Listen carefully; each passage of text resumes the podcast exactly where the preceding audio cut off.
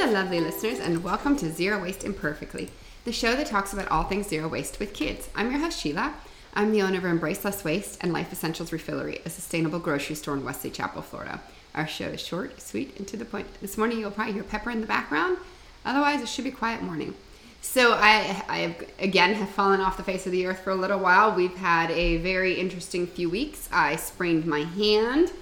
We of course had the hurricane coming this way. We had a death in the family, husband traveling, and the house is still for sale. It's been interesting. So I apologize. I am here. Hopefully the next few weeks go a bit more smoothly, but we will see.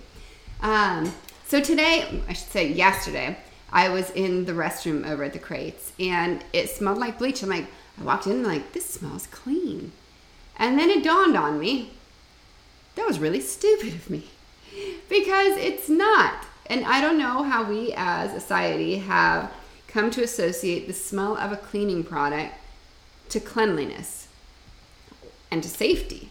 So it bleach in our store would not be considered a clean product because it's definitely not a safe product. It is not safe for your skin, it's not safe for the environment, it's not safe for anything. And it's so safe. It's funny, when I went on Google, one of the first articles that popped up, and this is what's killing me. So, number one, first thing it says bleaches laundry. Household bleach is not technically speaking considered corrosive or toxic, even if ingested. Now, this is the information that the first hit on Google shows.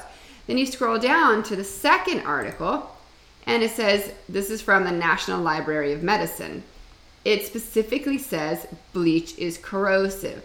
And in fact, when they did a study, they followed over in 2010, they followed over 270,000 children under the age of five, and bleach was the leading source of poisoning. Usually, 63% was by ingestion, and 40% was by inhalation. Now, when you scroll down even further, it says bleach reacts with biological tissues, causing irritation and cell death by protein denatura- denaturation. I, I assume I said that wrong. This reaction is most severe for the most sensitive tissues, such as the respiratory system and eyes, and less severe for resistant tissues, tissues such as GI tract. So, it is not a safe product. Yet, the funny thing is, when we walk into, let's say, a public restroom and we smell it, we say, wow, this smells clean. How did this happen? It's not clean. It's terrible for us. We are breathing it in, it's going on our skin, it's not good for us, but yet we've made this conclusion. So, how do we shift the mindset that we recognize and teach people that the smell of bleach is not a clean product? The smell of Pine-Sol is not a good thing. These are all terrible, terrible products when you're smelling them or possibly ingesting them. These are not good options. And if you clean with vinegar, you probably have the best. I mean, clearly you shouldn't take a bath in vinegar, but it is much safer. We use it to eat, we use it for cleaning. It is a safe product. So, how do we do this? How do we shift our mindset to recognize the products that we've been accustomed to and raised with and have constantly been told to use are not what's good for us? Not good for anybody, not good for the planet, not for good for our skin. It's just not good.